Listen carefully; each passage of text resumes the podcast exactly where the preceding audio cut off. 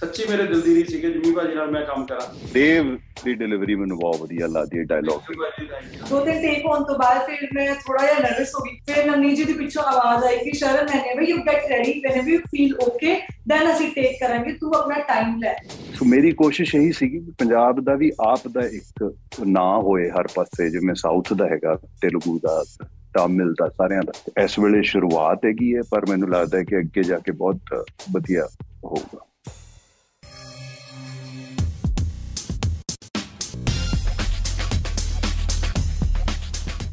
Station ਦਿਲ ਦੀ ਗੱਲ ਸਤਿ ਸ਼੍ਰੀ ਅਕਾਲ ਜੀ ਮੈਂ ਹਾਂ ਜਿਮੀ ਸ਼ੇਰਗਿਲ ਤੇ ਮੇਰੀ ਆ ਰਹੀ ਹੈ ਜੀ ਇੱਕ ਫਿਲਮ ਦੂਜੀ ਸ਼ਰੀਕ। ਸਤਿ ਸ਼੍ਰੀ ਅਕਾਲ ਜੀ ਮੈਂ ਦੇਵ ਖਰੋੜ ਤੇ ਅੱਜ ਹੈ ਜੀ ਸਾਡੀ ਦਿਲ ਦੀ ਗੱਲ ਕਰਨ ਦੀ ਤਰੀਕ। ਸਤਿ ਸ਼੍ਰੀ ਅਕਾਲ ਜੀ ਮੈਂ ਹਾਂ ਸ਼ਰਨ ਕੌਰ 9x ਸਟੇਸ਼ਨ ਵਾਲਿਓ ਪੇਸ਼ ਕਰੋ ਆਪਣਾ ਸਵਾਲ। ਜਿਮੀ ਸ਼ਰੀਕ ਤੋਂ ਬਾਅਦ ਸ਼ਰੀਕ 2 ਆਉਣ ਚ 7 ਸਾਲ ਕਿਉਂ ਲੱਗ ਗਏ? 2 2.5 3 ਸਾਲ ਤਾਂ ਤੁਸੀਂ ਕਰੋਨਾ ਦੇ ਹੀ ਲਾ ਲਓ ਉਹਨੂੰ ਪਾਸੇ ਕਰ ਦਿਓ ਰਹਿ ਗਏ ਤੁਹਾਡੇ ਜਿਹੜੇ ਵੀ 4-5 ਸਾਲ ਉਹਦੇ ਵਿੱਚ ਇੰਨਾ ਕੁ ਟਾਈਮ ਤਾਂ ਲੱਗਿਆ ਹੈ ਜੀ ਮੈਨੂੰ ਲੱਗਦਾ ਕਿ ਕਨਸੈਪਟ ਜੋ ਇਹਨਾਂ ਨੂੰ ਚਾਹੀਦਾ ਸੀਗਾ, ਪਹਿਲਾਂ ਇਹ ਸੋਚ ਰਹੇ ਸੀ ਵੀ ਜਿਹੜੀ ਪਹਿਲੀ ਸ਼ਰੀਕ ਸੀ ਉਹਨੂੰ ਹੀ ਉਸੇ ਕਹਾਣੀ ਨੂੰ ਅੱਗੇ ਲੈ ਕੇ ਜਾਈਏ। ਫੇਰ ਐ ਹੋਇਆ ਵੀ ਨਹੀਂ, ਜੇ ਬਾਈ ਚਾਂਸ ਉਹ ਕਹਾਣੀ ਅੱਗੇ ਨਹੀਂ ਜਾ ਰਹੀ ਕਰੈਕਟ ਤਰੀਕੇ ਨਾਲ ਫਿਰ ਕੋਈ ਹੋਰ ਇੱਕ ਨਵੀਂ ਕਹਾਣੀ ਪਰ ਸ਼ਰੀਕੇਬਾਜ਼ੀ ਦੇ ਉੱਤੇ ਲੈ ਕੇ ਆਈਏ। ਫਿਰ ਇਹੋ ਜਿਹੇ ਕਈ ਕਨਸੈਪਟ ਅੱਗੇ ਆਏ। ਮੈਨੂੰ ਲੱਗਦਾ ਹੈ ਕਿ ਔਰੀ ਸਾਹਿਬ ਤੇ ਨਵਨੀਤ ਨੇ ਕਾਫੀ ਸਾਰੇ ਕਨਸੈਪਟ ਜਿਹੜੇ ਹੈਗੇ ਨੇ ਉਹਨਾਂ ਤੇ ਕੰਮ ਕੀਤਾ ਤੇ ਫਾਈਨਲੀ ਇਹ ਇੱਕ ਇਹੋ ਜਿਹਾ ਕਨਸੈਪਟ ਸੀਗਾ ਜਿਹਦੇ ਜਿਹਦੇ ਚ ਮੈਨੂੰ ਲੱਗਦਾ ਹਰ ਬੰਦੇ ਨੂੰ, ਹਰ ਐਕਟਰ ਨੂੰ ਐ ਸੀਗਾ ਵੀ ਨਹੀਂ, ਇਹ ਜ਼ਰੂਰ ਬਣਨੀ ਚਾਹੀਦੀ ਹੈ। ਕੁਝ ਡਿਫਰੈਂਟ ਵੀ ਸੀਗਾ ਕੁਝ ਇੱਕ ਬਾਕੀ ਜਿਵੇਂ ਪਹਿਲੇ ਵਾਲੇ ਚ ਜੱਸਾ ਬਰਾਣਾ ਦਾ ਸੀ ਤੇ ਹੁਣ ਰੰਧਾਵਿਆਂ ਦਾ ਹੈਗਾ ਐਤਕੀ। ਸੋ ਉਸ ਤੋਂ ਹੀ ਪਤਾ ਲੱਗਦਾ ਵੀ ਇਹ ਕਹਾਣੀ ਥੋੜੀ ਜੀ ਡਿਫਰੈਂਟ ਹੈ ਉਸ ਤੋਂ। ਦੇਵ ਆਪਣੀ ਫੇਵਰਿਟ ਐਕਟਰ ਜਿਮੀ ਸ਼ੇਰਗਿਲ ਨਾਲ ਕੰਮ ਕਰਨ ਦਾ ਐਕਸਪੀਰੀਅੰਸ ਕਿਦਾਂ ਦਾ ਰਿਹਾ? ਭਾਜੀ ਇੱਕ ਇੱਕੋ ਇੱਕ ਪੰਜਾਬੀ ਇੰਡਸਟਰੀ ਦੇ ਜਿਹੜੇ ਐਕਟਰ ਸੀਗੇ। ਸੋ ਜਿਹੜੇ ਸਾਡੇ ਵਰਗੇ ਉਸ ਟਾਈਮ ਸਟਰਗਲ ਕਰ ਰਹੇ ਸੀਗੇ ਤੇ ਸੀਗਾ ਕਿ ਜੇ ਜਿੰਮੀ ਭਾਜੀ ਤੋਂ ਉਮੀਦਾਂ ਸੀਗੀਆਂ ਕਿ ਹਨਾ, ਕਿ ਤੁਹਾਨੂੰ ਪਤਾ ਹੀ ਹੈ ਕਿ ਸਿੰਗਲ ਡੋਮੀਨੇਟਿੰਗ ਜਿਹੜਾ ਹੈਗਾ ਸਿਨੇਮਾ ਹੈਗਾ ਸਾਡੇ ਪੰਜਾਬ ਦਾ। ਸੋ ਬਹੁਤ ਘੱਟ ਐਕਟਰ ਨੇ ਜਿਨ੍ਹਾਂ ਨੂੰ ਲੋਕ ਦੇਖਣਾ ਪਸੰਦ ਕਰਦੇ ਨੇ, ਤਾਂ ਉਹਨਾਂ ਜਿੰਮੀ ਭਾਜੀ ਚਿਹਰਾ ਇਹੋ ਜਿਹਾ ਪੰਜਾਬੀ ਸਿਨੇਮੇ ਦਾ ਹੈਗੇ ਨੇ। ਤਾਂ ਉਸ ਤੋਂ ਬਾਅਦ ਮੈਂ ਆਇਆ। ਤਾਂ ਉਹ ਫਿਰ ਮੇਰਾ ਡ੍ਰੀਮ ਤਾਂ ਭਾਜੀ ਨਾਲ ਸ਼ੁਰੂ ਤੋਂ ਹੀ ਕੰਮ ਕਰਨ ਦਾ ਸੀਗਾ। ਦਿਲ ਦੀ ਗੱਲ ਦੱਸਾਂ, ਜਦੋਂ ਮੈਂ ਬੀਨੂ ਬਾਈ ਜੀ ਨੇ ਜਾਣਾ ਹੁੰਦਾ, ਕਿਤੇ ਜਿੰਮੀ ਭਾਜੀ ਨੂੰ ਮੈਂ ਮੈਂ ਉਹਨੂੰ ਕਹਿਣਾ ਹੁੰਦਾ ਸੀ ਕਹਿੰਦਾ ਕਿ ਭਾਜੀ ਮੈਨੂੰ ਜਿੰਮੀ ਭਾਜੀ ਨੂੰ ਬੁਲਾਇਓ ਮੈਂ ਲਾਣਾ। ਸੋ ਇੱਕ ਵਾਰ ਤੇਰਾ ਮੇਰਾ ਕੀ ਰਿਸ਼ਤਾ ਦੇ ਦਰਮਿਆਨ ਭਾਜੀ ਨਾਲ ਟਾਈਮ ਜਿਹੜਾ ਸੀਗਾ ਉਹ ਬਿਤਾਇਆ ਸੀ ਕਾਫੀ ਤੇ ਉਹ ਯਾਦਾਂ ਬੜੀਆਂ ਵਧੀਆ ਨੇ। ਬਟ ਆ ਜਿਹੜਾ ਸਕਰੀਨ ਸ਼ੇਅਰ ਕਰਨ ਵਾਲਾ ਸੀ, ਸੱਚੀ ਮੇਰੇ ਦਿਲ ਦੀ ਰੀ ਸੀ। ਸੱਚੀ ਮੇਰੇ ਦਿਲ ਦੀ ਰੀ ਸੀ ਕਿ ਜਿੰਮੀ ਭਾਜੀ ਨਾਲ ਮੈਂ ਕੰਮ ਕਰਾਂ। ਬਟ ਐ ਨਹੀਂ ਸੀ ਪਤਾ ਕਿ ਐਡੀ ਵੱਡੀ ਫਿਲਮ ਦਾ ਮੈਂ ਪਾਰਟ ਹੋਊਂਗਾ। ਸ਼ਰੀਕ 1 ਮੇਰੀ ਫੇਵਰਿਟ ਫਿਲਮ ਹੈ। ਔਰ ਮੈਂ ਘੱਟੋ ਘੱਟ 4 ਤੋਂ 5 ਵਾਰ ਉਹ ਫਿਲਮ ਦੇਖੀ ਹੋਈ ਹੈ। ਅੱਜ ਵੀ ਜੇ ਉਹ ਫਿਲਮ ਚੱਲਦੀ ਹੁੰਦੀ ਹੈ ਤਾਂ ਤੁਸੀਂ ਉੱਠ ਨਹੀਂ ਸਕਦੇ ਹਨਾ? ਟੀਵੀ ਤੇ ਵਾਰ ਵਾਰ ਉਹ ਫਿਲਮ ਦੇਖਦੇ ਹੋ। ਇਸ ਫਿਲਮ ਦਾ ਪਾਰਟ ਬਣਨਾ ਔਰ ਜਿੰਮੀ ਭਾਜੀ ਦੇ ਆਪੋਜ਼ਿਟ ਸਕਰੀਨ ਸ਼ੇਅਰ ਕਰਨਾ ਸੱਚੀ ਇੱਕ ਡ੍ਰੀਮ ਕਮ ਟਰੂ ਹੈ ਮੇਰੇ ਲਈ, ਹਨਾ? ਤੇ ਨਵਨੀਤ ਬਾਈ ਜੀ, ਫਿਰ ਹਰਮੀਤ ਜੀ, ਤਾਂ ਹਰਮੀਤ ਜੀ ਨੇ ਹੁਣ ਕਿੰਨੀਆਂ ਵੱਡੀਆਂ ਵੱਡੀਆਂ ਫਿਲਮਾਂ ਕੀਤੀਆਂ ਨੇ ਐਜ਼ ਸਿਨੇਮੈਟੋਗ੍ਰਾਫਰ ਜੇ ਆਪਾਂ ਗੱਲ ਕਰੀਏ। ਸੋ ਸਾਰੇ ਪ੍ਰੋਡਕਸ਼ਨ ਹਾਊਸਸ ਇਹਨਾਂ ਬਾਰੇ ਤਾਂ ਅਸੀਂ ਕਦੇ ਸੋਚਦੇ ਨਹੀਂ ਹੁੰਦੇ ਸੀ। ਜੇ ਮੈਂ ਗੱਲ ਕਰਾਂ ਭਾਜੀ, ਜਿੰਮੀ ਭਾਜੀ ਨੂੰ ਤਾਂ ਪਤਾ ਹੈ ਕਿ ਸਾਡੇ ਪੰਜਾਬੀ ਸਿਨੇਮੇ ਦੇ ਵਿੱਚ ਐਕਟਰ ਨੂੰ ਆਉਣਾ ਕਿੰਨਾ ਔਖਾ ਹੈ। ਔਖਾ ਸੀ, ਹਨਾ? ਹੁਣ ਚਲੋ ਇੱਕ ਉਮੀਦਾਂ ਜਾਗੀਆਂ ਕਿ ਅਸੀਂ ਆਇਆ ਹੋਰਾਂ ਦੀਆਂ ਵੀ ਜਾਗੀਆਂ ਤੇ ਆ ਵੀ ਰਹੇ ਨੇ ਐਕਟਰ ਤਾਂ ਇਹਨਾਂ ਪ੍ਰੋਡਕਸ਼ਨ ਹਾਊਸਸ ਦੇ ਨਾਲ ਕੰਮ ਕਰਨਾ ਵੀ ਇੱਕ ਡ੍ਰੀਮ ਹੀ ਸੀਗਾ ਵੀਰੇ। ਇਹ ਵਾਹਿਗੁਰੂ ਦੀ ਕਿਰਪਾ ਹੋਈ ਹੈ ਕਿ ਮੈਂ ਇਸ ਫਿਲਮ ਦਾ ਐਡੀ ਵਧੀਆ ਤੇ ਐਡੀ ਸੋਹਣੀ ਫਿਲਮ ਦਾ ਹਿੱਸਾ ਹਾਂ। ਸ਼ਰਨ ਇੱਕ ਪਾਸੇ ਜਿੰਮੀ ਸ਼ੇਰਗਿਲ ਤੇ ਦੂਜੇ ਪਾਸੇ ਦੇਵ ਖਰੋੜ। ਕਿੱਦਾਂ ਦਾ ਫੀਲ ਹੋ ਰਿਹਾ ਸੀ ਸ਼ੂਟ ਵੇਲੇ? ਹਜੇ ਵੀ ਜਦੋਂ ਸੁਪਨਾ ਪੂਰਾ ਹੋ ਜਾਂਦਾ ਹੈ ਪਰ ਫਿਰ ਵੀ ਕਈ ਯਕੀਨ ਨਹੀਂ ਆਉਂਦਾ ਕਿ ਸੱਚੀ ਰਿਐਲਿਟੀ ਚ ਹੋ ਚੁੱਕਿਆ ਹੈ ਮੇਰੇ ਨਾਲ। ਔਰ ਮੈਂ ਬਹੁਤ ਕੁਝ ਸਿੱਖਿਆ ਵੀ ਹੈ। ਔਰ ਹਜੇ ਵੀ ਮੈਨੂੰ ਕਿਉਂਕਿ ਜਿੰਮੀ ਜੀ ਦੇ ਐਜ਼ ਅ ਫੈਨ ਮੈਂ ਦੱਸਿਆ ਸੀ ਜਦੋਂ ਸ਼ੂਟ ਤੇ ਸੀਗੀ ਕਿ ਮੈਂ ਜਿੰਮੀ ਜੀ ਨੂੰ ਦੱਸਿਆ ਕਿ ਮੈਂ 7 ਸਾਲ ਪਹਿਲਾਂ ਤੁਹਾਡੇ ਨਾਲ ਐਜ਼ ਅ ਫੈਨ ਫੋਟੋ ਖਿਚਵਾਈ ਸੀ ਤੇ ਅੱਜ ਮੈਂ ਸਕਰੀਨ ਸ਼ੇਅਰ ਕਰ ਰਹੀ ਹਾਂ ਤੇ ਇਸ ਤੋਂ ਵੱਧ ਕੇ ਖੁਸ਼ੀ ਮੇਰੇ ਲਈ ਹੋ ਹੀ ਨਹੀਂ ਸਕਦੀ ਕੋਈ ਔਰ ਦੇਵ ਜੀ ਨਾਲ ਮੈਂ ਬਲੈਕ ਕਿਆ ਇਹਨਾਂ ਦਾ ਪ੍ਰੀਮੀਅਰ ਦੇਖਣ ਆਈ ਸੀ ਉਦੋਂ ਮੈਂ ਪਰਫਾਰਮੈਂਸ ਦੇਖੀ ਸੀ ਇਹਨਾਂ ਦੀ ਤੇ ਮੈਂ ਉਦੋਂ ਸੋਚ ਰਿਹਾ ਸੀ ਕਿ ਮੈਂ ਦੇਵ ਜੀ ਨਾਲ ਵੀ ਕੰਮ ਕਰਨਾ ਹੈ ਤੇ ਮੈਨੂੰ ਨਹੀਂ ਸੀ ਪਤਾ ਕਿ ਮੈਨੂੰ ਇੱਕ ਸਾਥ ਇੰਨਾ ਕੁਝ ਮਿਲ ਜਾਣਾ ਹੈ ਮਤਲਬ ਹਜੇ ਤੱਕ ਵੀ ਉਹ ਫੀਲਿੰਗਸ ਐਕਸਪ੍ਰੈਸ ਕਰ ਨਹੀਂ ਪਾ ਰਹੀ ਮੈਂ। ਪਰ ਭਾਜੀ ਇਹ ਪਤਾ ਕੀ ਕਰਦੀ ਹੈ ਕਈ ਵਾਰ ਇਹ ਸੁਪਨਾ ਲੱਗਦਾ ਇਹਨੂੰ ਕੰਧ 'ਚ ਟੱਕਰ ਮਾਰਦੀ ਆ ਉੱਪੜੀ ਪੈਂਦੀ ਹੈ ਉਹ ਵੀ ਨਹੀਂ ਤੂੰ ਸੱਚੀ ਫਿਲਮ ਦਾ ਪਾਰਟ ਹੈਗੀ ਹੈ ਸ਼ਰੀਕ ਦਾ ਤੂੰ ਸੱਚੀ ਕੰਮ ਕੀਤਾ ਜਿੰਮੀ ਭਾਜੀ ਨਾਲ ਮੇਰੇ ਨਾਲ। ਐਡੀ ਗੱਲ ਨਹੀਂ ਫਿਰ ਟੱਕਰਾਂ ਮਾਰ ਮਾਰ ਪੁੱਛ ਕੇ ਸੱਚੀ। ਸੱਚੀ ਵੀ ਪੈ ਇਹੀ ਵਾਲੀ ਹਾਲਤ ਹੋਈ ਪਈ ਹੈ ਕਈ ਵਾਰੀ ਸੱਚੀ ਇਦਾਂ ਲੱਗਾ ਕਿ ਮੈਂ ਇਸ ਏਡੇ ਵੱਡੇ ਪ੍ਰੋਜੈਕਟ ਦਾ ਹਿੱਸਾ ਹਾਂ ਜੋ ਕਿ ਮੈਂ ਬਹੁਤ ਲੱਕੀ ਮੰਨਦੀ ਹਾਂ ਜਿਮੀ ਤੁਸੀਂ ਬਹੁਤ ਘੱਟ ਪੰਜਾਬੀ ਫਿਲਮਸ ਕਰਦੇ ਹੋ। ਇਦਾਂ ਕਿਉਂ? ਪਹਿਲਾਂ ਵੀ ਕਰਦਾ ਸੀਗਾ ਸਾਲ 'ਚ ਇੱਕ ਪੰਜਾਬੀ ਫਿਲਮ ਤੇ ਪ- ਹੁਣ ਵੀ ਕਰੀ ਜਾਂਦਾ ਇਹ ਕਰੋਨਾ ਨੇ ਕੁਝ ਮਾੜਾ ਜਿਹਾ ਕੰਮ ਹੌਲਾ ਕਰਤਾ ਵਿੱਚ ਨਹੀਂ ਤਾਂ ਬ- ਮੇਰੀ ਤਾਂ ਪੂਰੀ ਕੋਸ਼ਿਸ਼ ਹੁੰਦੀ ਹੈ ਵੀ ਇੱਕ ਇੱਕ ਅੱਧੀ ਫਿਲਮ ਤਾਂ ਡੈਫੀਨਿਟਲੀ ਸਾਲ ਡੂਢ ਸਾਲ 'ਚ ਅ, ਲੈ ਕੇ ਆਉਣ ਦੀ ਕੋਸ਼ਿਸ਼ ਹੁੰਦੀ ਹੈ। ਤੇ ਬਾਕੀ ਜਿੰਨਾ ਕੁ ਪਿਆਰ ਮਿਲੂਗਾ ਹੋਰ ਆਡੀਅנס ਤੋਂ ਉਹਨਾਂ ਮੇ ਵੀ ਹੋਰ ਜ਼ਿਆਦਾ ਕੁਝ ਵਧੀਆ ਕਰਾਂਗੇ। ਬਾਕੀ ਕਿਹੋ ਜੀਆਂ ਕਹਾਣੀਆਂ ਕਿਹੋ ਜੇ ਕਿਹੋ ਜੀਆਂ ਸਕ੍ਰਿਪਟਸ ਤੁਹਾਡੇ ਕੋਲ ਆਉਂਦੀਆਂ ਨੇ ਉਹਦੇ ਉੱਤੇ ਵੀ ਬਹੁਤ ਡਿਪੈਂਡ ਕਰਦਾ। ਹੈ ਸੋ ਅਹ, ਬਾਕੀ ਮੇਰੇ ਵੱਲੋਂ ਤਾਂ ਜੀ ਮੈਂ ਤਾਂ ਮੈਨੂੰ ਲੱਗਦਾ ਹੈ 2000 2004 2005 ਚ ਅਹ, ਯਾਰਾਂ ਨਾਲ ਬਾਹਰ ਯਾਰਾਂ ਨਾਲ ਬਾਹਰਾਂ ਕੀਤੀ ਸੀ। ਉਦੋਂ ਦਾ ਲੱਗਿਆ ਹੋਇਆ ਤੇ ਅਹ, ਚੰਗਾ ਲੱਗਦਾ ਹੈ। ਪੰਜਾਬੀ ਅਹ, ਸਿਨੇਮਾ ਪੰਜਾਬੀ ਇੰਡਸਟਰੀ ਇਸ ਵੇਲੇ ਵਧੀਆ ਫਿਲਮਾਂ ਕਰ ਰਹੀ ਹੈ। ਬਹੁਤ ਅਹ, ਹੁਣ ਤੱਕ ਕਿੰਨੇ ਐਕਟਰ ਆ ਗਏ ਨੇ ਸਾਡੇ ਵੇਲੇ ਤਾਂ ਮੈਨੂੰ ਲੱਗਦਾ ਹੈ, ਅਹ, ਹਰਭਜਨ ਮਾਨ ਭਾਜੀ ਹੁੰਦੇ ਸੀਗੇ ਤੇ ਅਹ, ਮੰਜੀ ਦੀਆਂ ਫਿਲਮਾਂ ਹੁੰਦੀਆਂ ਸੀਗੀਆਂ ਤੇ ਅਹ, ਨਵਨੀਤ ਹੋਰੀ ਆਏ ਅਹ, ਮਾਨ ਸਾਹਿਬ ਅਹ, ਹੁੰਦੇ ਸੀਗੇ ਤੇ ਸਾਡੇ ਕੁਝ ਆਹੀ ਤਿੰਨ ਚਾਰ ਫਿਲਮਾਂ ਹੁੰਦੀਆਂ ਹੁੰਦੀਆਂ ਸੀਗੀਆਂ ਸਾਲ 'ਚ।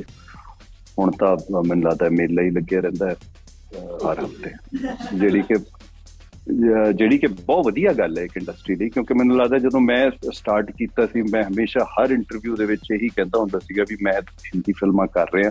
ਮੇਰੇ ਵੱਲੋਂ ਕੋਸ਼ਿਸ਼ ਇਹ ਹੈਗੀ ਹੈ ਵੀ ਇੱਕ ਪੰਜਾਬੀ ਇੰਡਸਟਰੀ ਇੰਡੀਪੈਂਡੈਂਟ ਇੰਡਸਟਰੀ ਹੋਵੇ, ਜਿੱਥੇ ਕਿ ਇੱਥੇ ਦੇ ਲੋਕਲ ਜਿਹੜੇ ਹੈਗੇ ਨੇ ਸੁਪਰਸਟਾਰਸ ਹੋਣ, ਸਾਰਾ ਕੁਝ ਜਿਵੇਂ ਕਿ ਸਾਊਥ ਦਾ, ਕਿਉਂਕਿ ਮੈਂ ਸਾਊਥ ਨੂੰ ਬਹੁਤ ਪਹਿਲਾਂ ਦਾ ਫੋਲੋ ਕੀਤਾ ਹੈ। ਅਹ, ਉਹਨਾਂ ਦਾ ਉਹਨਾਂ ਦਾ ਇੱਕ ਅੱਡ ਲੈਵਲ ਹੈ ਸਿਨੇਮਾ ਦਾ।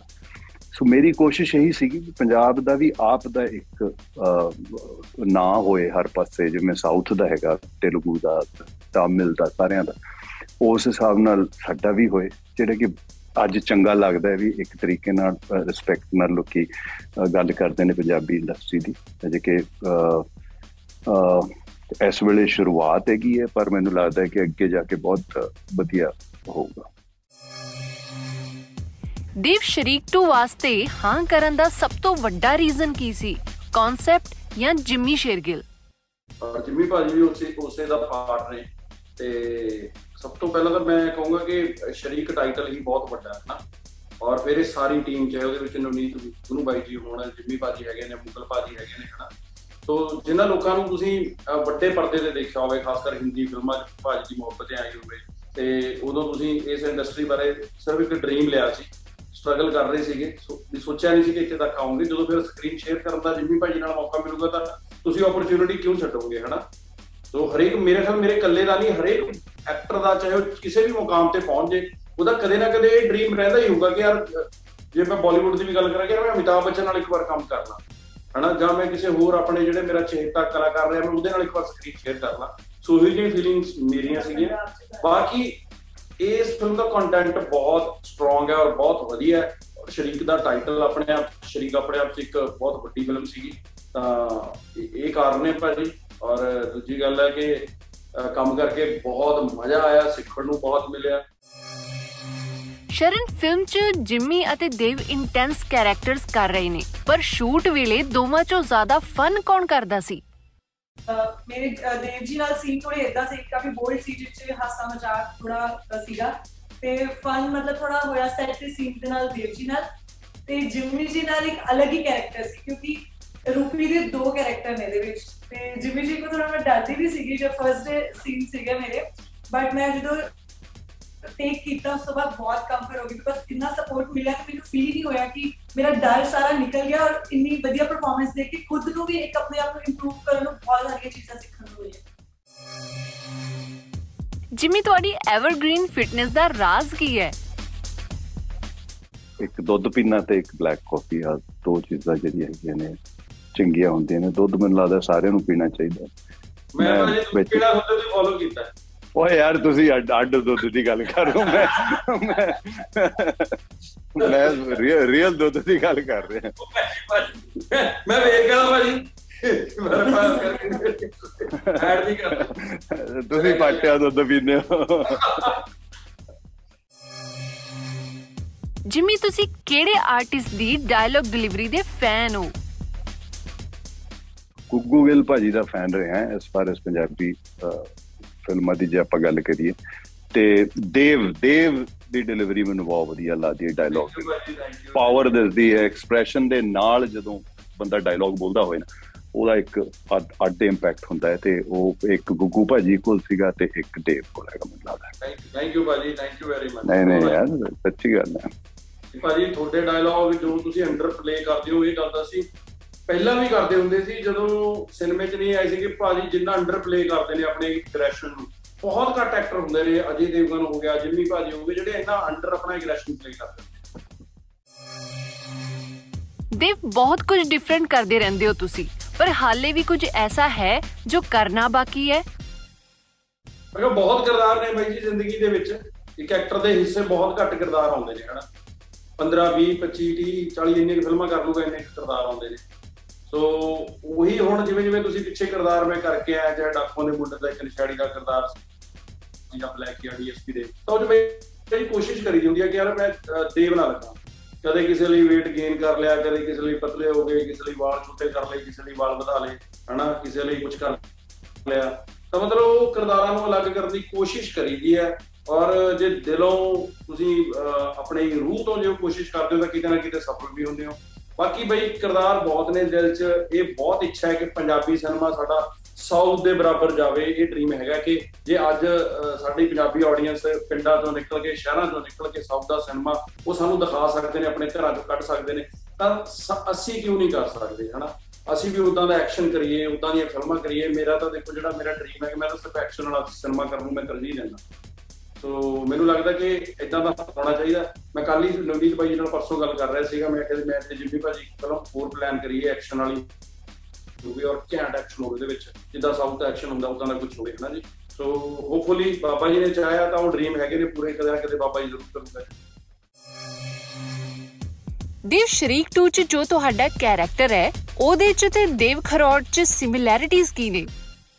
ਹਾਂ ਮੈਂ ਕਹਿ ਸਕਦਾ ਕਿ ਜਿਹੜਾ ਮੇਰਾ ਕਿਰਦਾਰ ਹੈ ਰੰਧਾਵੇ ਦਾ ਗੁਰਬਾਜ਼ ਦਾ ਕਿਰਦਾਰ ਹੈ ਜਿਹੜਾ। ਉਹ ਕਿਤੇ ਨਾ ਕਿਤੇ ਮੇਰੇ ਨਾਲ ਮਿਲਦਾ ਕਿਉਂਕਿ ਉਹ ਦਿਲੋਂ ਸੋਚਦਾ, ਉਹ ਦਿਮਾਗ ਤੋਂ ਨਹੀਂ ਸੋਚਦਾ ਹੈ ਗੁਰਬਾਜ਼। ਤੇ ਉਹ ਦੇਖਣ ਨੂੰ ਜ਼ਰੂਰ ਤੁਹਾਨੂੰ ਟ੍ਰੇਲਰ ਦੇ ਵਿੱਚ ਲੱਗ ਰਿਹਾ ਕਿ ਬੜਾ ਗ੍ਰੇ ਸ਼ੇਡਡ ਕਿਰਦਾਰ ਹੋਊਗਾ ਜੇ ਉਹ ਹੈ। ਪਰ ਉਹ ਕਿਰਦਾਰ ਨੂੰ ਮੈਂ ਪੂਰੀ ਤਰ੍ਹਾਂ ਰਿਵੀਲ ਨਹੀਂ ਕਰੂੰਗਾ। ਫਿਰ ਵੀ ਉਹ ਮੇਰੇ ਨਾਲ ਕਾਫੀ ਸਿਮਿਲਰ ਹੈਗਾ ਅਹ ਜਿੱਦਾਂ ਦਾ ਮੈਂ ਰੀਅਲ ਲਾਈਫ ਦੇ ਵਿੱਚ ਹੈਗਾ ਉਦਾਂ ਦਾ ਹੀ ਗੁਰਬਾਜ ਰੰਧਾਵਾ ਦਾ ਕਿਰਦਾਰ, ਜਿਹੜਾ ਮੈਨੂੰ ਫੀਲ ਹੋਇਆ ਜਦੋਂ ਮੈਂ ਪਲੇ ਕਰ ਰਿਹਾ ਸੀ ਕਿਰਦਾਰ। ਕਿਉਂਕਿ ਅਸੀਂ ਵੀ ਨਾ ਦਿਮਾਗ ਤੋਂ ਕੰਮ ਹਲੇ ਵੀ ਨਹੀਂ ਲੱਗਦੇ ਦਿਲ ਤੋਂ ਸੋਚਣ ਵਾਲੇ ਬੰਦੇ ਆ ਇਮੋਸ਼ਨਲ ਬੰਦੇ ਆ ਤਾਂ ਉਹ ਵੀ ਬੜਾ ਇਮੋਸ਼ਨਲ ਕਿਰਦਾਰ ਸ਼ਰਨ ਤੁਹਾਡੇ ਤੇ ਸ਼ਰੀਕ 2 ਵਾਲੇ ਕੈਰੈਕਟਰ ਚ ਕੀ ਕੀ ਸਿਮਿਲੈਰਿਟੀਜ਼ ਨੇ? ਜਿਹੜਾ ਮੇਰਾ ਦੇਵਜੀ ਦੇ ਨਾਲ ਕੈਰੈਕਟਰ ਹੈ ਉਹਦੇ ਵਿੱਚ ਮੇਰਾ ਥੋੜੀ ਸਿਮਿਲੈਰਿਟੀ ਸੀ ਕਾਫੀ ਬੋਲਡ ਹੈ ਬਲੰਟ ਹੈ। ਜੋ ਦਿਲ 'ਚ ਹੈਗਾ ਉਹ ਉਸੇ ਟਾਈਮ ਬੋਲ ਦਿੰਦੀ ਆ। ਬਹੁਤ ਸਾਰੇ ਇਦਾਂ ਦੇ ਚੀਜ਼ਾਂ ਨੇ ਔਰ ਜਿਹੜੇ ਜਿਮੀ ਜੀ ਨਾਲ ਕੈਰੈਕਟਰ ਸੀ ਉਹ ਮੈਨੂੰ ਕਰਨ 'ਚ ਥੋੜੀ ਦਿੱਕਤ ਆਈ ਸੀ। ਬਿਕੋਜ਼ ਕਾਫੀ ਰਿਜ਼ਰਵ ਜਿਹਾ ਇੱਕ ਬਹੁਤ ਡਿਫਰੈਂਟ ਕੈਰੈਕਟਰ ਸੀਗਾ ਬਹੁਤ ਸਾਇਲੈਂਟ ਰਹਿਣ ਵਾਲਾ ਇੱਕ ਐਟੀਟਿਊਡ ਉਹ ਮੈਨੂੰ ਥੋੜਾ ਪਲੇ ਕਰਨ 'ਚ ਪ੍ਰੋਬਲਮ ਆਈ ਸੀ ਬਟ ਜਿਹੜਾ ਦੇਵਜੀ ਦੇ ਨਾਲ ਕੈਰੈਕਟਰ ਸੀ ਉਹ ਥੋੜਾ ਮੇਰੇ ਰੀਅਲ 'ਚ ਵੀ ਥੋੜਾ ਮੈਚ ਕਰਦਾ ਦੇਵ ਸੁਣਿਆ ਤੁਸੀਂ ਕੋਈ ਮੈਨੇਜਰ ਨਹੀਂ ਰੱਖਿਆ ਖੁਦ ਹੀ ਮੈਨੇਜ ਕਰਦੇ ਆ ਹਰ ਇੱਕ ਚੀਜ਼ ਨੂੰ ਕੋਈ ਮੈਨੇਜਰ ਨਹੀਂ ਕਿਉਂਕਿ ਜਿੰਨੇ ਪ੍ਰੋਡਿਊਸਰ ਨੇ ਡਾਇਰੈਕਟਰ ਨੇ ਦੋਸਤ ਮਿੱਤਰ ਨੇ ਉਹਨਾਂ ਨਾਲ ਹੀ ਗੱਲ ਹੁੰਦੀ ਹੈ ਜ਼ਿਆਦਾ। ਜੇ ਕਿਸੇ ਨਵੇਂ ਬੰਦੇ ਦਾ ਫੋਨ ਵੀ ਆਉਂਦਾ ਹੈ ਤਾਂ ਟੈਕਲ ਕਰ ਲਈਦਾ ਗੱਲਬਾਤ ਕਰ ਲਈਦੀ ਹੈ ਕਿਉਂਕਿ ਕੰਮ ਵਾਲੀ ਫੋਨ ਜ਼ਿਆਦਾ ਆਉਂਦੇ ਆ ਹਨਾ। ਤਾਂ ਇਸ ਕਰਕੇ ਖੁਦ ਹੀ ਮੈਨੇਜ ਕਰੋ ਯਾਰ ਚੀਜ਼ਾਂ ਨੂੰ ਇਹ ਜ਼ਿਆਦਾ ਵਧੀਆ ਰਹਿੰਦਾ ਤੁਹਾਡੇ ਲਈ। ਜਿੰਨੇ ਮਤਲਬ ਰਿਸਪੈਕਟ ਨਾਲ ਤੁਸੀਂ ਗੱਲ ਕਰ ਸਕਦੇ ਹੋ ਜਾਂ ਸੋਚ ਸਮਝ ਕੇ ਗੱਲ ਕਰ ਸਕਦੇ ਹੋ ਹੋ ਸਕਦਾ ਦੂਜਾ ਬੰਦਾ ਮੇਰੇ ਪ੍ਰੋਡਿਊਸਰ ਨਾਲ ਜਾਂ ਕਿਸੇ ਨਵੇਂ ਬੰਦੇ ਨਾਲ ਕਿਵੇਂ ਗੱਲ ਕਰੂਗਾ ਹਨਾ। ਕਿੱਦਾਂ ਤਾਂ ਉਹਦੇ ਵਿੱਚ ਜੇ ਉਹ ਕੱਲ ਨੂੰ ਅਹ, ਉਹਦਾ ਵੇ ਆਫ ਟਾਕ ਸਹੀ ਨਹੀਂ ਹੈਗਾ ਤਾਂ ਉਹਦੇ ਵਿੱਚ ਫਿਰ ਆਰਟਿਸਟ ਦੀ ਹੀ ਬਦਨਾਮੀ ਹੁੰਦੀ ਹੈ ਅਗਲਾ ਕਹਿੰਦਾ ਯਾਰ ਇਹ ਹਵਾ ਕਰਦੇ ਨੇ ਸ਼ਾਇਦ ਉਹ ਵੀ। ਉਦਾਂ ਦਾ ਹੀ ਹੋਊਗਾ। ਸੋ ਇਹਨਾਂ ਚੀਜ਼ਾਂ ਬਾਰੇ ਕਿਉਂਕਿ ਦੇਖਿਆ ਹੋਇਆ ਆਲੇ ਦੁਆਲੇ, ਲੋਕਾਂ ਦੀਆਂ ਇਹੋ ਜਿਹੀਆਂ ਗੱਲਾਂ ਸੁਣੀਆਂ ਹੋਈਆਂ ਨੇ ਕਿ ਯਾਰ ਫਲਾਣੇ ਬੰਦੇ ਦਾ ਮੈਨੇਜਰ ਆ, ਬੜਾ ਰੁੱਖਾ ਬੋਲਦਾ ਯਾਰ, ਐ ਕਰਦੇ ਨੇ ਜਾਂ ਝੂਠ ਬੋਲਦਾ। ਹੈ। ਤਾਂ ਉਹਦੇ ਵਿੱਚ ਕਿਤੇ ਨਾ ਕਿਤੇ ਕਲਾਕਾਰ ਦੀ ਵੀ ਮੈਨੂੰ ਲੱਗਦਾ ਕਿ ਥੋੜੀ ਬਹੁਤ ਹਨਾ ਜਿਹੜੀ ਰੈਪੋ ਹੈਗੀ ਉਹ ਡਾਊਨ ਹੋ ਜਾਂਦੀ ਹੈ। ਸੋ ਜਾਂ ਫਿਰ ਕਹ ਲਓ ਮੇਰੇ ਸੁਭਾਅ 'ਚ ਸ਼ਾਮਲ ਨੇ ਇਹ ਚੀਜ਼ਾਂ ਯਾਰ ਕਿ ਉਵੇਂ ਇਕੱਲੇ ਹੀ ਰਹਿਣ ਦੀ ਆਦਤ ਰਹੀ ਆ ਹਮੇਸ਼ਾ, ਇਕੱਲੇ ਹੀ ਘੁੰਮਣ ਦੀ, ਇਕੱਲੇ ਹੀ ਫਿਰਨ ਦੀ, ਤਾਂ ਉਹ ਹੈਗੀਆਂ ਬਸ, ਉਵੇਂ ਜੇ ਚੱਲੀ ਜਾਂਦੇ ਆ। ਕੰਮ ਚੱਲ ਰਿਹਾ, ਜਦ ਤੱਕ ਦੁਕਾਨਦਾਰੀ ਚੱਲ ਰਹੀ ਹੈ, ਚਲਾਵਾਂਗੇ ਜੀ ਨਾਲੇ ਮੈਨੇਜਰ ਵਿੱਚੋਂ ਕੱਟ ਲੈ ਜਾਊਗਾ ਇਸ ਕਰਕੇ ਕਹਿੰਦੇ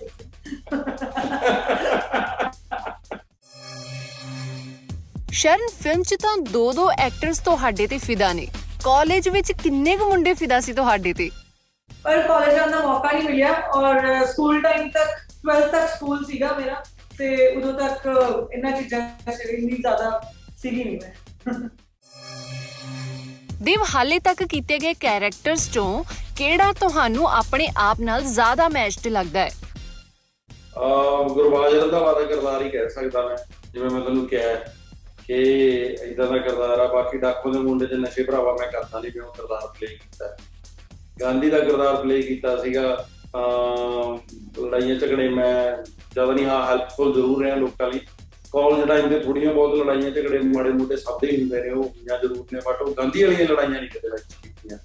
ਸੋ ਇਸ ਤਰੀਕੇ ਨਾਲ ਮੈਨੂੰ ਲੱਗਦਾ ਹੈ ਕਿ ਆ ਜਿਹੜਾ ਗੁਰਬਾਜ ਰੰਧਾਵਾ ਦਾ ਕਿਰਦਾਰ ਸ਼ਰੀਕ ਕਰ ਰਿਹਾ ਹੈ, ਇਹ ਮੈਂ ਤੁਹਾਨੂੰ ਹੁਣੇ ਕਹਿ ਕੇ ਹਟਿਆ ਕਿ ਇਹ ਸਿਮਿਲਰ ਮੇਰੇ ਨਾਲ ਇਸੇ ਇਸ ਲਈ ਹੈ ਕਿ ਉਹ ਦਿਲੋਂ ਸੋਚਦਾ ਮੈਂ ਵੀ ਦਿਲੋਂ ਸੋਚਦਾ ਮੈਂ ਅੱਜ ਤੱਕ ਕਦੇ ਦਿਮਾਗ ਤੋਂ ਨਹੀਂ ਸੋਚਿਆ ਮੈਂ ਤਾਂ ਹੀ ਬਹੁਤ ਸਾਰੀਆਂ ਚੀਜ਼ਾਂ ਮੈਂ ਬੋਲ ਪੜਾ ਕੱਢਦਾ ਬੰਦਾ ਦਿਲ ਦਿਲ ਤੋਂ ਸੋਚਦਾ ਨਾ ਉਹ ਜੋ ਦਿਲ ਚ ਹੁੰਦਾ ਜ਼ੁਬਾਨ ਤੇ ਲਿਆ ਕੇ ਠਾਹ ਮਾਰਦਾ ਇਸ ਕਰਕੇ ਉਹ ਆਪਣੇ ਆਲੇ ਦੁਆਲੇ ਦੁਸ਼ਮਣ ਵੀ ਬਣਾ ਲੈਂਦਾ ਹੈ ਨਾ। ਸੋ ਮੇਰੇ ਨਾਲ ਵੀ ਇਹ ਚੀਜ਼ਾਂ ਵਾਪਰਦੀਆਂ ਨੇ ਅਕਸਰ ਵਾਪਰਦੀਆਂ ਨੇ ਨੇ ਲੋਕ ਕਹਿੰਦੇ ਨੇ ਜ਼ਿਆਦਾ ਬੋਲਦਾ। ਉਹ ਕਹਿੰਦਾ ਹੁਣ ਜਿਹੜੀ ਚੀਜ਼ ਦਿਲ ਚ ਹੁੰਦੀ ਹੈ ਜ਼ੁਬਾਨ ਤੇ ਆ ਜਾਂਦੀ ਹੈ ਲੁਕਾ ਨਹੀਂ ਹੁੰਦੀ ਸੋ ਇਸ ਕਰਕੇ ਮੈਨੂੰ ਸੇਮ ਗੁਰਬਾਜ ਰੰਧਾਵਾ ਜਿਹੜਾ ਕਿਰਦਾਰ ਹੈ ਉਹ ਜਿਹੜਾ ਉਹਦੇ ਦਿਲ ਚ ਆ, ਉਹਨੇ ਕਹਿ ਦੇਣਾ ਜਾ ਔਰ ਉਹ ਚੀਜ਼ ਦੀ ਉਹਨੇ ਪਰਵਾਹ ਨਹੀਂ ਕਰਨੀ ਕਿ ਅੰਜਾਮ ਕੀ ਹੋਊਗਾ। ਸੋ ਇਸ ਕਰਕੇ ਮੈਨੂੰ ਹਲੇ ਫਿਲਹਾਲ ਹਲੇ ਤੱਕ ਸਿਮਿਲਰ ਇੱਕ ਕਿਰਦਾਰ ਲੱਗਦਾ। ਸ਼ਰਨ ਤੁਹਾਡੀ ਐਕਟਿੰਗ ਇਨਸਪੀਰੇਸ਼ਨ ਕੌਣ ਨੇ? ਪ੍ਰਿਯੰਕਾ ਚੋਪੜਾ।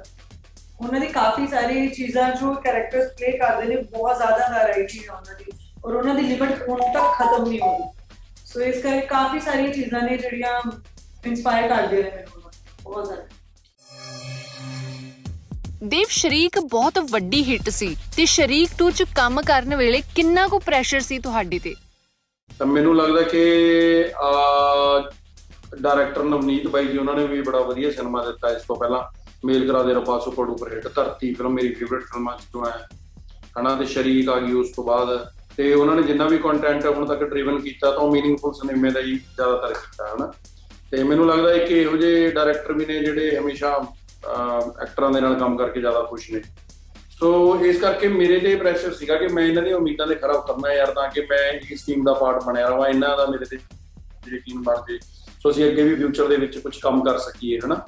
ਤੇ ਉਸ ਕਰਕੇ ਉਹ ਪ੍ਰੈਸ਼ਰ ਤਾਂ ਦਿਮਾਗ ਤੇ ਹੈਗਾ ਹੀ ਹੈਗਾ ਸੀ। ਔਰ ਦੂਜਾ, ਜਦੋਂ ਤੁਹਾਡੇ ਸਾਹਮਣੇ ਜਿਹੜਾ ਕੋ ਆਰਟਿਸਟ ਹੋਣ, ਉਹ ਬਾਬੇ ਬੰਦੇ ਹੋਣ, ਘੈਂਟ ਬੰਦੇ ਹੋਣ ਬਾਲੀਵੁੱਡ ਦੇ ਵਿੱਚ ਕੰਮ ਕਰ ਰਹੇ ਹੋਣ, ਚਾਹੇ ਮੂਕਲ ਭਾਜੀ ਦੀ ਗੱਲ ਕਰ ਲਓ, ਉਹਨਾਂ ਨਾਲ ਮੇਰੇ ਕਾਫੀ ਸੀਨ ਨੇ ਜਿੰਮੀ ਭਾਜੀ ਹੋਣ, ਤਾਂ ਇਹ ਵੀ ਰਹਿੰਦਾ ਨਾ ਕਿ ਯਾਰ ਤੁਸੀਂ ਉਹਨਾਂ ਦੇ ਸਾਹਮਣੇ ਕਿਤੇ ਦਬ ਨਾ ਜਾ ਤੁਹਾਡੀ ਪਰਫਾਰਮੈਂਸ ਕਿਤੇ ਥੱਲੇ ਨਾ ਜਾਏ, ਹਨਾ? ਤਾਂ ਉਹਦੇ ਲਈ ਫਿਰ ਪ੍ਰੋਪਰ ਤਿਆਰੀ ਕਰਕੇ ਜਾਣਾ ਡਾਇਲੌਗ ਡਿਲੀਵਰੀ ਤੇ ਬਾਰ-ਬਾਰ ਸ਼ੀਸ਼ੇ ਮੂਰੇ ਖੜ ਕੇ ਡਾਇਲੌਗ ਬੋਲੇ ਜਾਣਾ ਕਿ ਨਹੀਂ ਯਾਰ ਸਾਹਮਣੇ ਖੜਾ ਦਿਖਣਾ ਚਾਹੀਦਾ ਤੂੰ ਵੀ, ਹਨਾ? ਤੇ ਇੱਕ ਮੇਰੀ ਆਡੀਅנס ਇਦਾਂ ਦੀ ਉਹ ਬਹੁਤ ਉਮੀਦਾਂ ਲੈ ਕੇ ਆਉਂਦੀ ਹੈ। ਤਾਂ ਉਹ ਵੀ ਸ਼ਾਇਦ ਨਹੀਂ ਚਾਹੂਗੀ ਮੈਨੂੰ ਕਿ ਯਾਰ ਕਿ ਡੇਵ ਕਿਤੇ ਡਾਊਨ ਹੋ ਗਿਆ ਜਾਂ ਇਹ ਹੋ ਗਿਆ। ਤਾਂ ਇਸ ਕਰਕੇ ਬਈ ਪ੍ਰੈਸ਼ਰ ਦਾ ਸੀਗਾ। ਔਰ ਦੂਜਾ ਇਹ ਐਡਾ ਵੱਡਾ ਫ੍ਰੈਂਚਾਈਜ਼ੀ ਆਪਾਂ ਨੂੰ ਕਹਿ ਸਕਦੇ ਆ ਐਡਾ ਵੱਡਾ ਟਾਈਟਲ ਆ ਸ਼ਰੀਕ। ਤੇ ਮੈਨੂੰ ਪਤਾ ਇੱਕ ਪ੍ਰੈਸ਼ਰ ਹੋ ਕੇ ਇਹ ਫਿਲਮ ਮੈਨੂੰ ਇੱਕ ਨਵੀਂ ਆਡੀਅנס ਲੈ ਕੇ ਆਉਂਦੀ ਯੂਥ ਫੋਲੋ ਕਰਦਾ ਹੈ। ਇੱਕ ਆਡੀਅנס ਹੋਰ ਹੈ ਜਿੰਮੀ ਭਾਜੀ ਦੀ ਆਡੀਅנס ਆ। ਉਸ ਆਡੀਅנס ਦੇ ਵਿੱਚ ਮੈਨੂੰ ਸ਼ਾਇਦ ਮੇਰੀ ਐਂਟਰੀ ਹੈ ਜਿਹੜੀ ਫਿਲਮ ਆ ਪ੍ਰਾਊਡ ਇਸ ਕਰਕੇ ਬਹੁਤ ਮਿਹਨਤ ਕੀਤੀ ਪ੍ਰੈਸ਼ਰ ਵੀ ਸੀਗਾ। ਔਰ ਤਿਆਰੀ ਵੀ ਕਰਕੇ ਦਿੱਤਾ ਸੀਗਾ। ਸਾਰੀਆਂ ਚੀਜ਼ਾਂ ਹੋਣੀਆਂ ਵੀ ਚਾਹੀਦੀਆਂ ਨੇ। ਆ ਨਰਵਸ ਨਹੀਂ ਪਰ ਮੈਂ ਕਦੇ ਪਿਆ।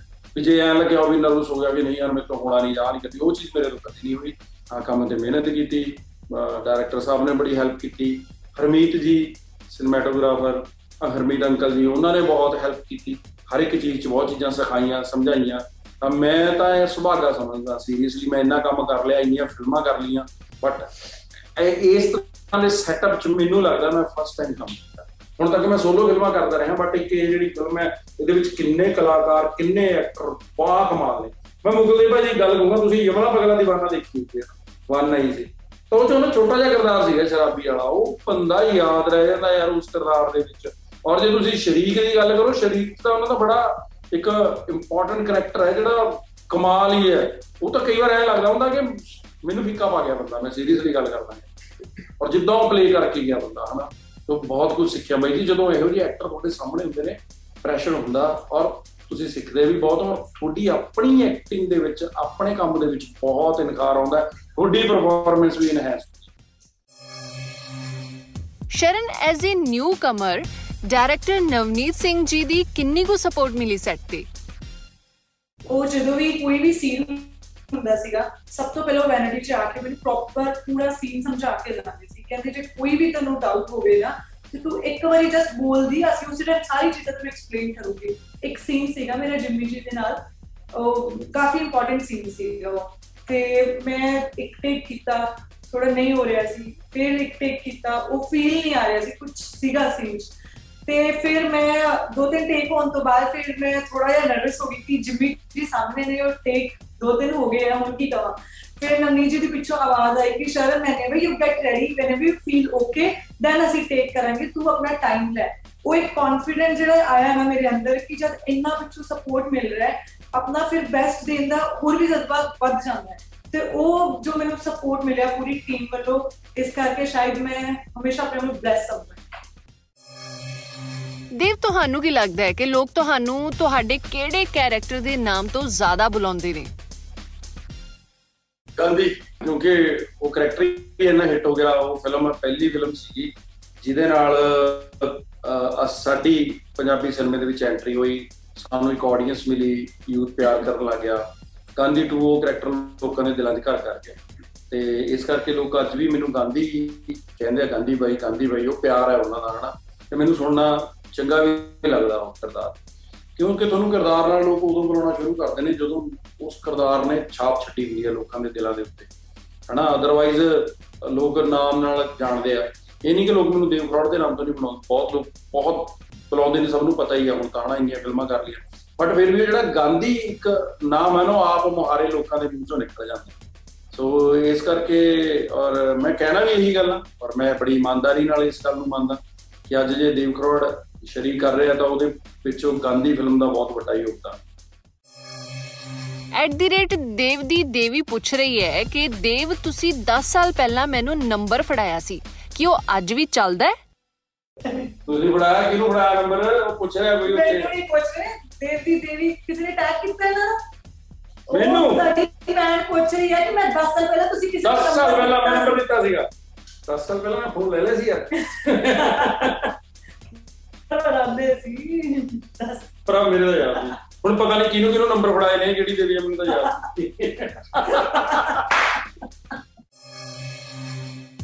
ਵੈਸੇ ਦੇਵ ਕਿੰਨੀਆਂ ਕੁ ਕੁੜੀਆਂ ਨੂੰ ਨੰਬਰ ਵੰਡੇ ਨੇ? ਬਹੁਤ ਵੱਡੇ ਗਏ ਭਰਾਵਾ ਪਤਾ ਹੀ ਨਹੀਂ ਔਰ ਲੱਗਦਾ ਉਲਟਾ ਹੋ ਗਿਆ ਨਾ ਉਹਨੇ ਨੰਬਰ ਫੜਾਉਂਦੇ ਨਹੀਂ ਆ ਕੁੜੀਆਂ ਖੁਦ ਦੇ ਕੇ ਜਾਂਦੀਆਂ ਨੇ ਨੰਬਰ ਆ ਦੇਖ ਲਓ। ਐਟ ਦੀ ਰੇਟ ਸ਼ਰਨ ਦਾ دیਵਾਨਾ ਪੁੱਛ ਰਿਹਾ ਹੈ ਸ਼ਰਨ ਮੈਂ ਤੁਹਾਨੂੰ ਸ਼ਰਿਆਮ ਪ੍ਰਪੋਜ਼ ਕਰਨਾ ਚਾਹੁੰਨਾ। ਤੁਹਾਡੇ ਆਸੇ-ਪਾਸੇ ਬਾਡੀਗਾਰਡਸ ਤਾਂ ਨਹੀਂ ਹੁੰਦੇ? ਕੋਈ ਬਾਡੀਗਾਰਡ ਨਹੀਂ ਹੁੰਦੇ ਔਰ ਨਾ ਹੀ ਅਜੇ ਪ੍ਰਪੋਜ਼ ਵਾਸਤੇ ਕੁਝ ਅਸੀਂ ਸੋਚ ਰਹੇ ਹਾਂ ਕਿਸੇ ਨੂੰ ਅਲਾਉ ਨਹੀਂ ਕਰ ਸਕਦੇ ਇਹ ਚੀਜ਼ਾਂ। ਕਿਉਂਕਿ ਫੁੱਲ ਆਨ ਫੋਕਸ ਹੈ ਜੇ ਆਪਣਾ ਕੰਮ ਵੱਲ ਹੈ। ਤੇ ਟਾਈਮ ਦਵਾਂਗੇ ਪ੍ਰਪੋਜ਼ ਕਰਨ ਲਈ ਟਾਈਮ ਦਵਾਂਗੇ ਹਜੇ 2-4 ਸਾਲ ਰੁਕ ਜਾਓ ਫਿਰ ਅਸੀਂ ਅਲਾਉ ਕਰ ਦਾਂਗੇ। ਉਮੀਦ ਦੇ ਸਾਰੇ ਭਰਾਵਾ ਚਰਨ ਸਿੰਘ ਦੁਨੀਆ ਕਾਇਮ ਹੈ ਉਮੀਦ ਰੱਖ 4 ਸਾਲ ਤੱਕ। ਵੇਟ ਕਰ ਸਬਰ ਦਾ ਫਲ ਮਿੱਠਾ ਹੁੰਦਾ ਮੇਰੇ ਵੀਰ। ਸਬਰ ਦਾ ਫਲ ਮਿੱਠਾ ਹੁੰਦਾ ਹੈ।